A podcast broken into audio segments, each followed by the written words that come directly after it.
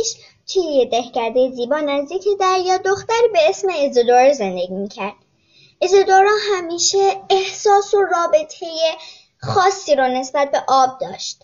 اون وقت زیادی رو کنار ساحل میگذروند. اون میدوید، میپرید و میرقصید.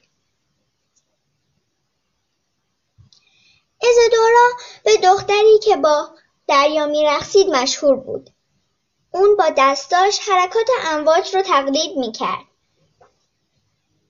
اگر با دقت نگاه کنین می‌تونین دوستش میا رو ببینین که داره اون نزدیکی ها پرواز می‌کنه. اون پروانه. توی بعد از ظهرا ایزدورا شروع کرد به رفتن به کلاس باله. اون عاشق این بودش که فقط چشمهاشو ببنده و بذاره که موسیقی کار خودشو بکنه. ولی یه سری قانون ها توی باله هست و معلمش همش داشتش به ایزدورا تذکر می‌داد. ایزدورا لطفا مثل بقیه دخترا برقص. یک دو سه یک دو سه که یکی از مراسمات ایزدورا یکی از حرکات رو اشتباه انجام داد. این معلمش رو خیلی عصبانی کرد. جوری که معلمش نذاشت ایزودورا برای یک هفته برقصه. اصلا عادلانه نیست. ایزودورا خیلی ناراحت شده بود و اصلا نمی‌دونست که واسه چی توی این مشکل افتاده. اون با خودش می‌گفت وقتی من به موسیقی گوش میدم فقط چشم هامو میبندم و موجها رو می‌بینم. مثل موجهای دریا. من می‌خوام مثل اونا حرکت کنم. من چرا نمی‌تونم؟ اونجوری که قلبم مهم میگه حرکت کنم. میا. میا بهش جواب داد. با خودت صادق باش عزیزم. بالاخره یه نفر رو پیدا می‌کنی که قدر تو رو می‌دونه. میا به ایزدورات پیشنهاد داد که به جای اینکه یه چیزی رو یاد بگیره اونو یاد بده. اون وقت می‌تونه قانونهای خودش رو بسازه. ایزودورا از این ایده خوشش اومد و یک گروه کوچولو توی خونش درست کرد. بچه ها انقدر از حرکات خوششون میومد که کم کم این تبدیل شد به یک کلاس واقعی. وقتی نمیرقصید ایزادورا دوست داشتش که توی کتابخونه ها و موزه ها وقت بگذرونه. اون اعتقاد داشت که خیلی چیزهای زیبایی توی هنر هست. هزاران راه برای پیشرفت کردن. اون با خودش فکر کرد که متفاوت بودن بد نیست بلکه خیلی هم زیباست.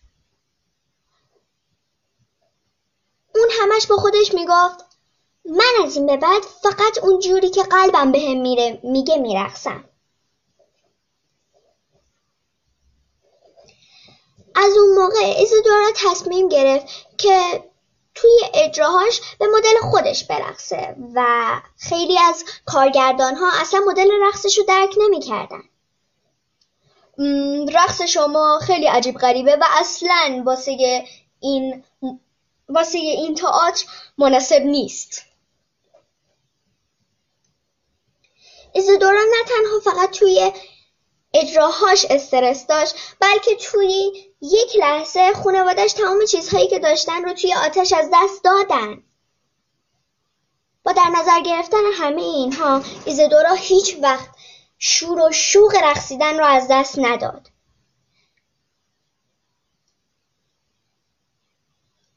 توی یکی از وقتهایی که توی کتابخونه بود اون یاد گرفت که جشنواره طلایی یکی از فرصتهای طلایی بود برای شکوفا شدن هنرمندان.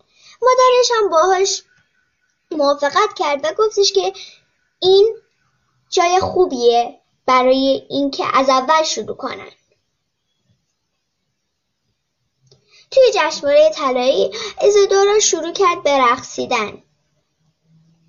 توی پارک ها اون میخواستش که توجه و علاقه مردم رو به سوی رقصش جلب کنه. یک روز وقتی که داشت با میا میرقصید یک خانم یه دونه دعوتنامه رو به دستش داد و ازش خواستش که بیا تو استودیو برقصه ایزدورا با خوشحالی سریعا موافقت کرد این می‌تونست یکی از اون فرصت های طلایی باشه برای اینکه استعداد خودش رو نشون بده. بعد از اون فرصت اون تونست بره توی تاجها ازدورا با پای برهنه میرقصید.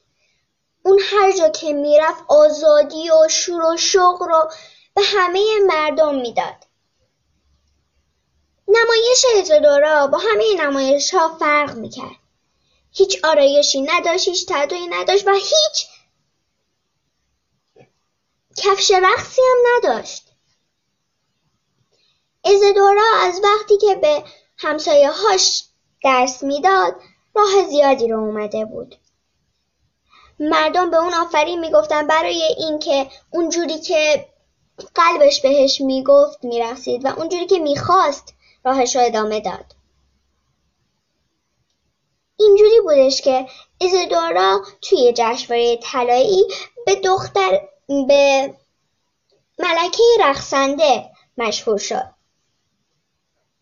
ایزدورا دانکن از می از می 24 1877 تا سپتامبر 14 1927 زندگی کرد. اون مدرسه رقص خودش رو باز کرد.